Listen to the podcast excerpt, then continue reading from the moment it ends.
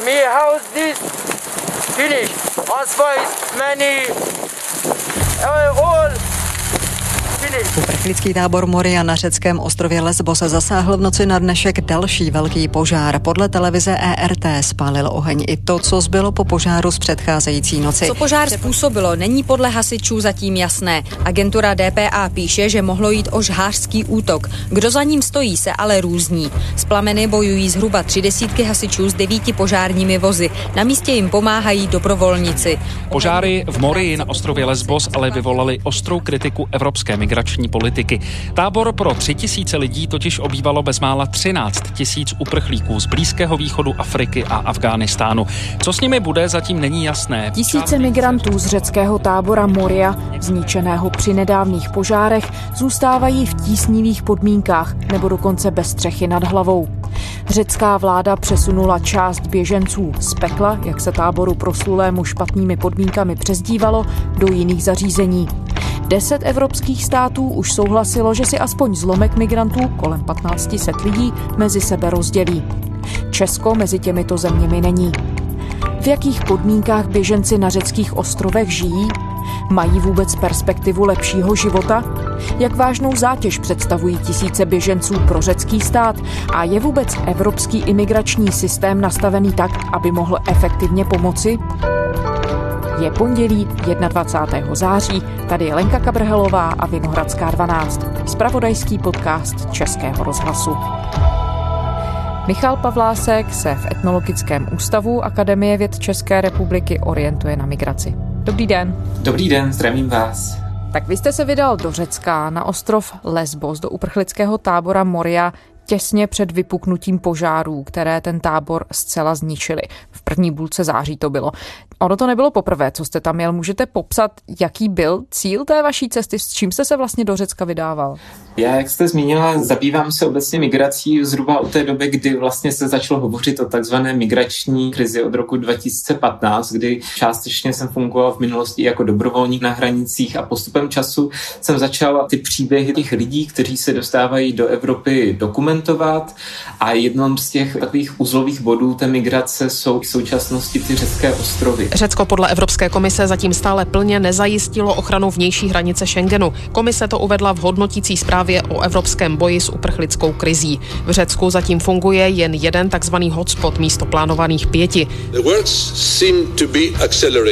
Řekové podle eurokomisaře pro migraci Dimitrise Avramopulose registraci zlepšili. Zatímco dřív nebrali otisky prstů skoro nikomu, teď to dělají u téměř 80% lidí. Ti, kteří neprchají před nebezpečím, čím by měli být rychle vráceni domů. V roce 2016 v rámci takové migrační politiky, kterou začala Evropská unie uplatňovat, aby tu situaci těch velkých počtů lidí, kteří směřovali do Evropy, aby ji nějak řešila, tak tam vybudovala takzvané hotspoty. Jich je celkem 11 ve středozemním a Egejském moři a já jsem většinou zkoumal prostředí těch pěti hotspotů, které se nachází na řeckých ostrovech. To jsou kromě Lesbu ještě ostrovy Kios, Samos, Leros a Kos. A já jsem tam od roku 2016, kdy začala platit známá dohoda mezi Tureckem a Evropskou unii, která měla řešit ty vysoké počty migrantů. Lídři Evropské unie se v Bruselu dohodli s Tureckem na podmínkách zastavení přílivu uprchlíků do Evropy. Novou podobu dohody dnes vyjednal předseda Evropské rady Donald Tusk s tureckým premiérem Ahmetem Davutolem. Následně ji schválili šéfové členských zemí. Klíčovou součástí dohody je vracení všech nelegálních migrantů z Řecka zpět do Turecka. Je to jednorázový mechanismus, který by tady mohl zafungovat, mohl by zastavit ten migrační příliv, který jde do Evropy. Řekl premiér Bohuslav Sobotka z ČSSD. V Evropě by měl zůstat jen velmi omezený počet lidí, pro které by Turecko nebylo bezpečné. Tak já jsem tam vlastně od té doby začal pravidelně jezdit každý rok, takže jsem měl možnost do nějaké míry sledovat i ten postupný vývoj té situace, jak na místě, tak i dále v Řecku, tím myslím pevninské Řecko. V jakém stavu jste ten tábor Moria tentokrát našel? A možná můžeme popsat, jakou roli tohle uprchlické zařízení má?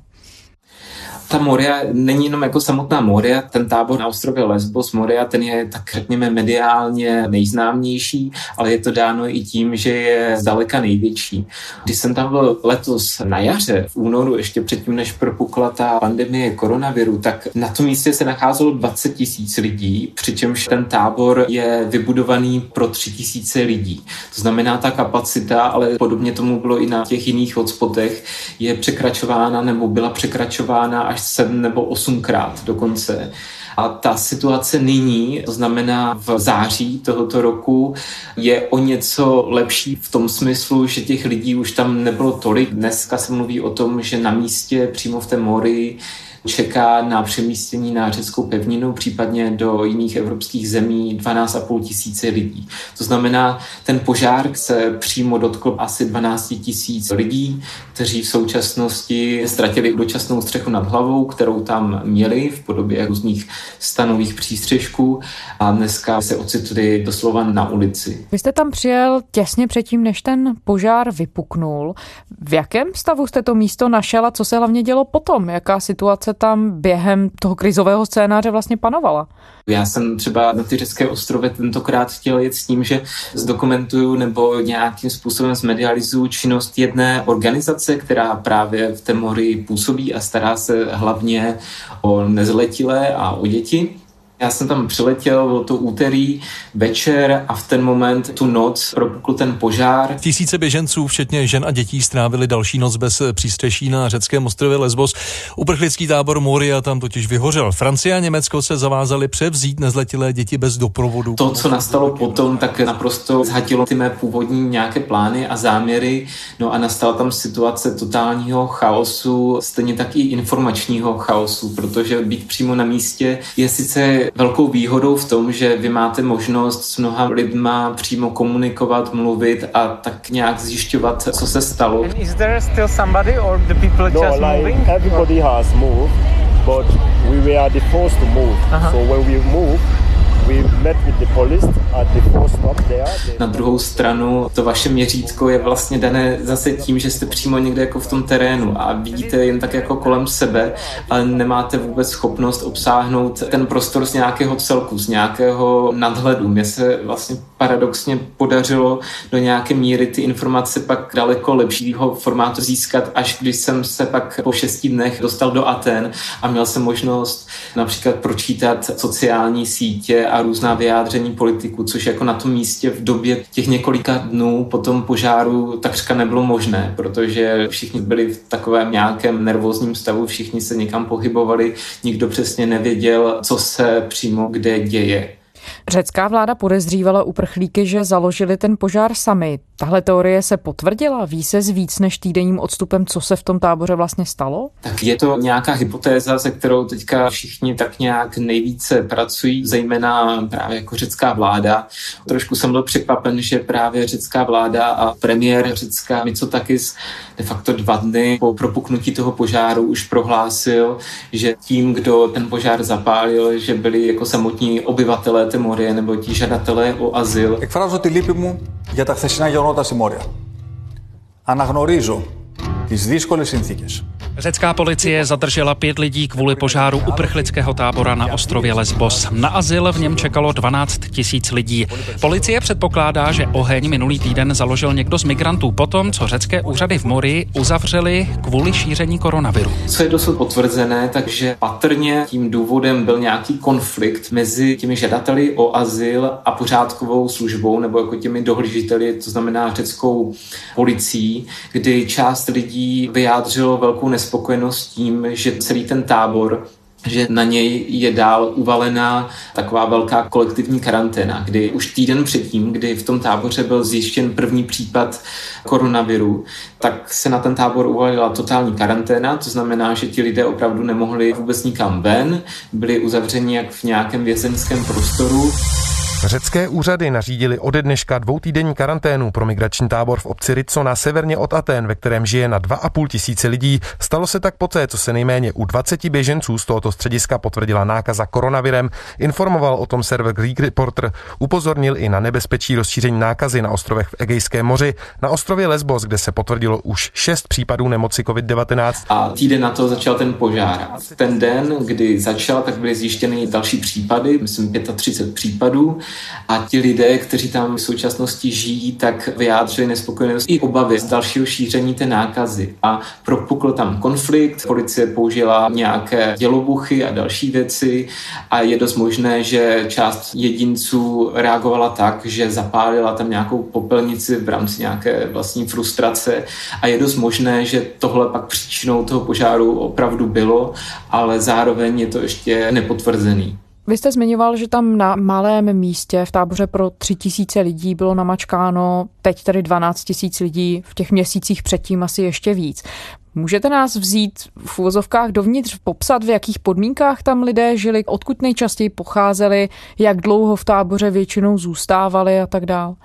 Ono se to v průběhu těch let, v průběhu toho chodu času mění, zatímco v minulosti tam byly převážně ze 70-80% Syřané, potom část byla Afgánců, Iránců, Iráčanů, Pakistánců a Palestinců. A v současnosti to je tak, že většinu těch obyvatel, zhruba 50 až 60%, tvoří Afgánci, následuje asi 25%, jsou to obyvatelé ze Sýrie, a následně palestinci a pak některé africké země jako Somálsko, Senegal nebo Kongo ten hotspot nebo přímo ten uprchlický tábor já vlastně vnímám jako nějaký organismus. Je to nějaká byrokratická administrativní jednotka, ale i zároveň nějaký životní prostor, ve kterém se musí stísnit opravdu jako velký počet lidí. Já jenom pro představu, představte si bývalou vojenskou základnu, která je navrhnuta pro tři tisíce vojáků, kteří tam v těch kasárnách žijou a ten byl v roce 2016 přebudovaný na tu ubytovací kapacitu pro ty žadatele o azyl. Takže představte si prostor zhruba 500 x 500 metrů, který před časem obývalo 20 tisíc lidí, dneska je to těch 12 tisíc lidí. A prostor, který je ohraničený velkými takovými betonovými ploty, které jsou ještě dále posíleny nebo nadstaveny takovými osnatými dráty. Jedna toaleta tu připadne na 65 lidí, sprcha dokonce na 75. V některých částech mají dva lidé soukromí jen na palandách omotaných dekou. A v tomhle prostoru sídlí několik evropských organizací, které se podílejí na chodu celého tohoto byrokratického aparátu. Ono přímo na místě působí kancelář Frontexu, to je pohraniční a pobřežní stráž Evropy.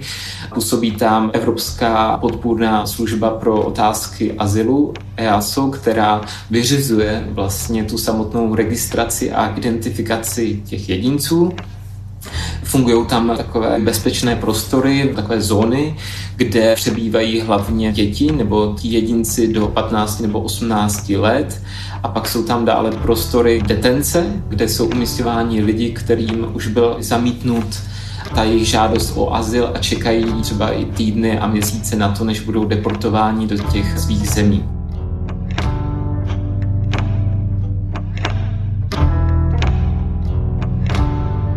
Celý ten systém funguje tak, že když ten člověk v pohybu, ten migrant přepluje z tureckých břehů, které jsou prakticky na dohled od těch řeckých ostrovů, tam se pak člověk uvědomí tu vzdálenost od té Evropy. Jo. Oni připlují někam na pobřeží v těch gumových člunech, vyšlou nějaký signál, zazdílí jej společně s organizacemi, které působí na tom lesbu tyto organizace společně s policií se na to místo, na tom pobřeží dostanou, těm migrantům poskytnou třeba deky a podobně a pak ti migranté cestují společně s policajty v policejních autobusech právě na to místo toho hotspotu, na tu bývalou vojenskou základnu. My to nazýváme obecně jako ten uprchlický tábor.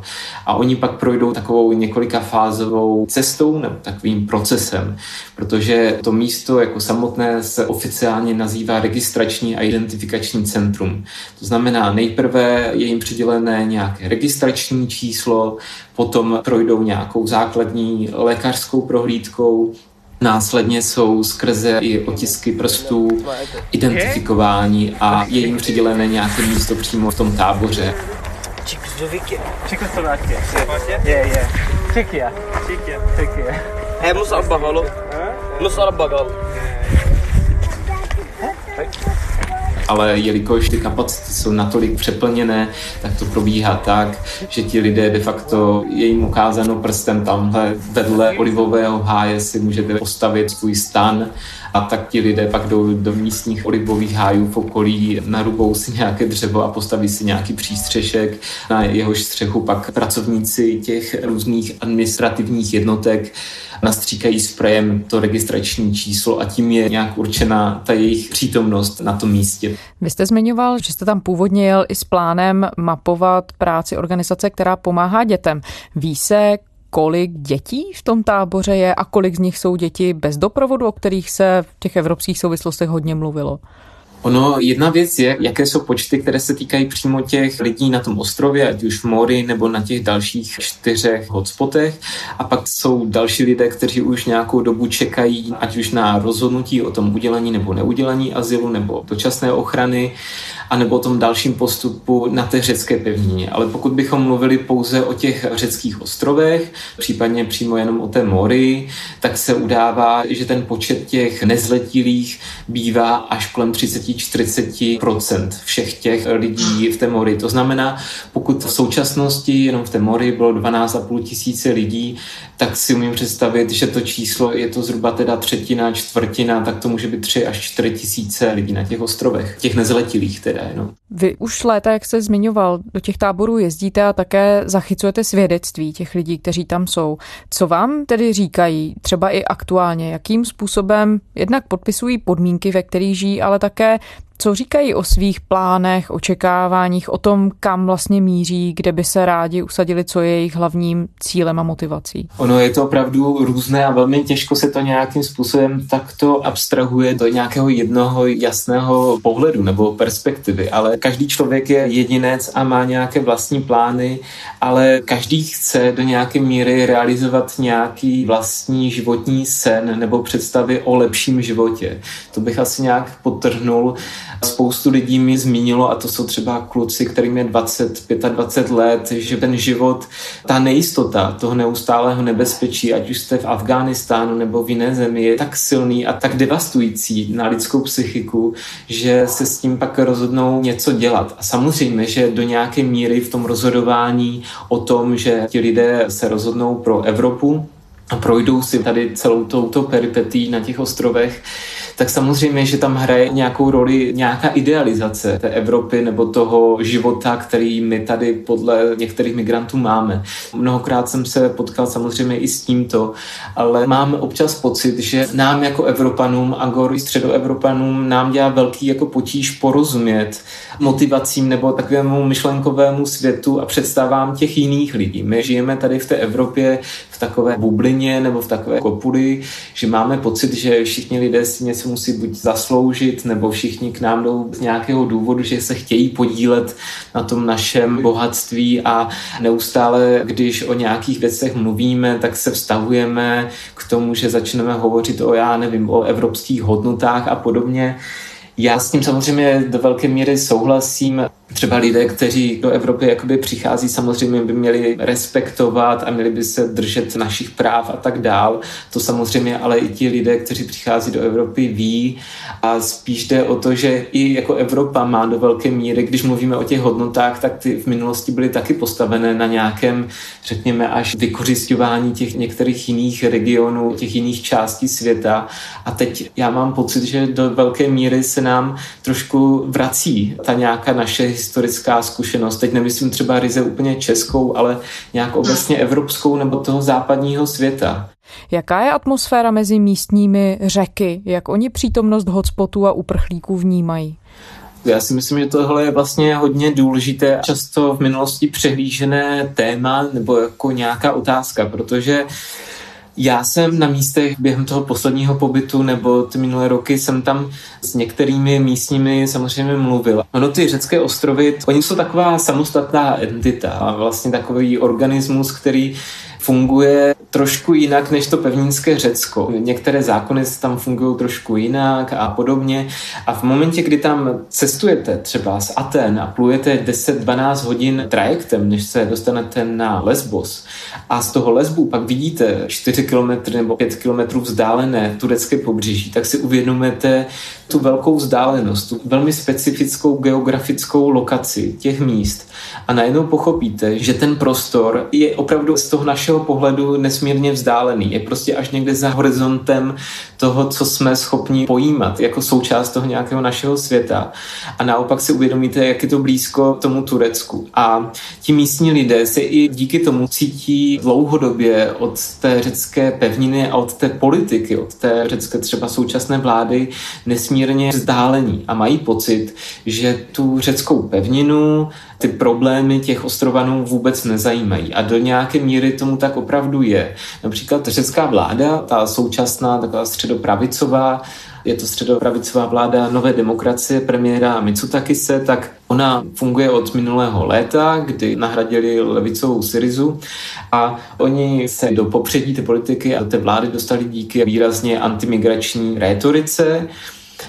a tu se snaží uplatňovat. A oni samozřejmě myslí na ten vlastní elektorát, to jsou řekové na té pevnině, kteří už odmítají to, aby Řecko neustále muselo zápasit s těmi migranty. Řekové na pevnině samozřejmě ty migranty většinou už nechtějí, dělají jim potíže to, když vznikne někde nějaký uzavřený uprchlický tábor a brojí proti tomu. Ale stejně tak už ta přítomnost migrantů velmi štve a frustruje ty ostrovany. A ta vláda do nějaké míry musí neustále lavírovat mezi požadavky a potřebami těch ostrovanů a té pevniny. A samozřejmě těch lidí na pevnině je daleko více, takže ona se snaží dělat vlastně všechno proto, aby když tak ti migranté zůstávali hlavně jako na těch ostrovech a klidně v nějakých šílených podmínkách, protože je to všechno součást jakési politiky, řekněme, zastrašování toho, že řekové si myslí, nebo politická reprezentace, že když tam budou ty podmínky v těch táborech tak šílené, jak byly dosud, tak to spoustu těch migrantů odradí od toho, aby na ty řecké ostrovy z Turecka připlouvali. Ale ono, ty čísla z minulého roku i v současnosti vlastně ukazovaly, že ten předpoklad úplně správný není a v momentě, kdy se cítíte v nebezpečí nebo že potřebujete se zkrátka dostat někam jinam, tak tady tohle nikoho v minulosti nezastavilo. Možná bych jenom ještě zmínil ty postoje těch ostrovanů samotných. Představte si to, že žijete nějaký svůj život. Já si vzpomínám teďka na jednoho muže, čtyřicátníka, Manolise. Until your problem becomes my problem. And, yeah. then, uh, and it happened exactly like that. Mm-hmm. Now it's slowly it becomes our problem and the fear. On působil jako rybář, měl vlastní restauraci, měl velkou zahradu, kde měl vinohrad a všichni tam ti řekové si žili takovým způsobem založeným na té jejich mikroekonomii, na tom, že tam něco prodají turistům, tam mají vlastní restauraci, tam někoho ubytují a podobně. No a teďka přišlo to, že v roce 2016 tam vznikl třeba ten velký uprchlícký tábor. A samozřejmě, že to má pak dopady na turismus, má to dopady na na ten jejich životní rytmus. A to je něco, co ti ostrované pocitují, že ztratili. Ztratili nějaký klid životní, který tam měli a oni jsou už od posledního roku nesmírně frustrovaní a tu svoji frustraci, která částečně namířená proti těm migrantům, ale ještě daleko více je zaměřena vůči té politické reprezentaci, kterou pokládají za přehlíživou. Definitely nobody cares, even from Athens. They don't care. They just say that we're gonna do this, mm-hmm. that. Zkrátka, oni si myslí, že jsou všemi opomenutí na těch ostrovech. Řečtí politici samotní ti pak zase poukazují ještě u úroveň dál a kritizují současný evropský systém, systém Evropské unie, kdy uprchlíci žádají o azyl v té zemi, do které vstoupí jako první a vlastně řečtí politici žádají proto větší solidaritu evropských zemí v tomhle ohledu. Vy jste zmiňoval, že jste potom byl v Aténách, mluvil jste tam se spoustou expertů a lidí, kteří se migrací zajímají. Mohla by podle těch informací, které máte k dispozici od nich, ta větší solidarita situaci uprchlíků vyřešit? Já si osobně myslím, že ano. Je teďka otázka, co znamená ta větší solidarita, jak se to promítne opravdu konkrétně do společných politických kroků Evropské unie. Obecně ta otázka má asi dvě části. Jedna je taková, že je pravda, že v průběhu posledních třeba čtyřech let do toho Řecka z Evropské unie jako putovaly dost velké peníze. Jsou to zhruba 2 miliardy euro ale je pravda to, že ty peníze velmi často nebyly opravdu efektivně využívány. Já se vždycky ptám, jak je možný, že třeba v těch uprchlických táborech je jedna sprcha nebo jeden vodovod na třeba 500 lidí, nebo jak je možné, že jsou tam toalety, ale v nesmírně malém počtu. Naprosto tam chybí jakékoliv tyhle nástroje, které nějak poskytují základní životní podmínky. A ono se o tom ví, spoustu novinářů a jsou nějaké analýzy na to, že zhruba 60 až 70% těch peněz jako různě tou cestou někde zmizelo. Ono to tak prostě se často děje v těch prostředích i po celém světě v momentě, kdy vypukne někde třeba katastrofa, tak ty peníze málo kdy ta pomoc doputuje přímo až na to místo.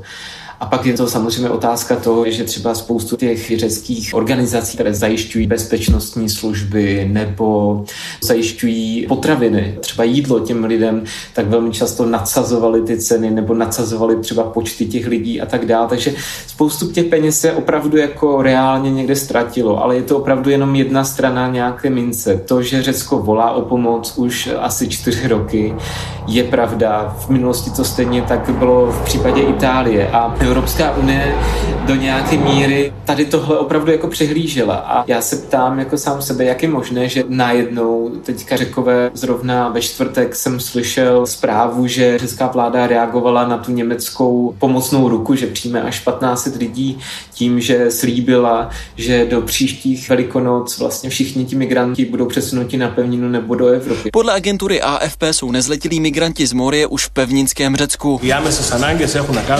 Místo předseda Evropské komise Margarity Schinas po návštěvě Morie řekl, že poničený tábor nahradí nové moderní zařízení s rychlejším asilovým řízením.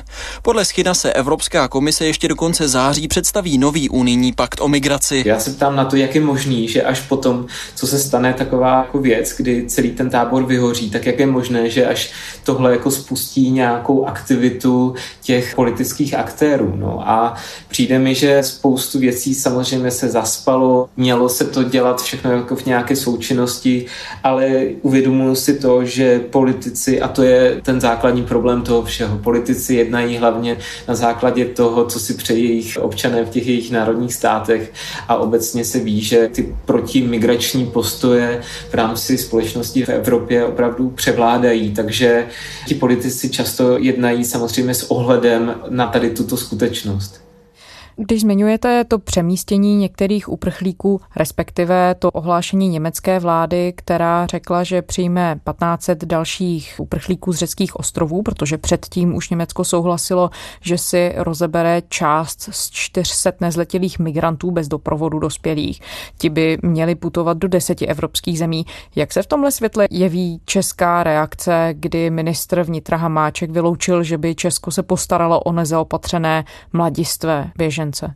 No já upřímně jako těm reakcím, ať už ministra Hmáčka nebo premiéra Babiše nebo obecně české vlády, vlastně už fakt nerozumím. Stany, spacáky, matrace, je to to, co dodáváme pravidelně vždycky, když je potřeba, když se, když si řecká strana požádá, tak jsme schopni eh, toto zajistit. Nějaký moment ještě v tom roce 2016-17 odmítali jsme se připojit k těm relokacím a k těm kvotám ne, že bych tomu rozuměl, ale nějak racionálně jsem tomu rozuměl, že opravdu se starají jenom o ten vlastní elektorát a v případě české společnosti my Češi jsme byli opravdu velmi antimigračně zaměření, ale teďka tomu opravdu nerozumím. Myslím si, že ty výroky o tom, že třeba jenom pošleme zase někam peníze na obnovu nového uzavřeného tábora, nebo že pošleme nějakou pracovní sílu, nebo policisty, nebo psovody, nebo nějakou technologii někam na hranice, že tohle je ten náš způsob, co my jsme schopni nabídnout, tak já tomu už prostě moc nerozumím a přijde mi to jako velmi krátkozraké nějak z hlediska nějakého dlouhodobého vývoje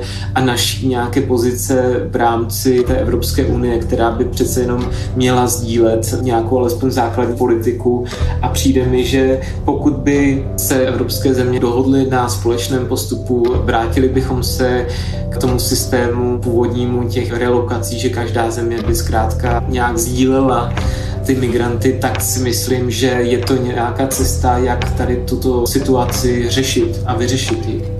Etnolog Michal Pavlásek z Etnologického ústavu Akademie věd České republiky. Děkujeme. Já vám děkuji. A to je z pondělní Vinohradské 12 vše. Všechny naše epizody najdete na spravodajském webu iRozhlas.cz a také v podcastových aplikacích, včetně aplikace Můj rozhlas, kde je také všechno další rozhlasové audio. Děkujeme, že posloucháte. Tipy a připomínky můžete psát na adresu vinohradská12 zavináč rozhlas.cz To byla Lenka Kabrhalová. Těším se zítra.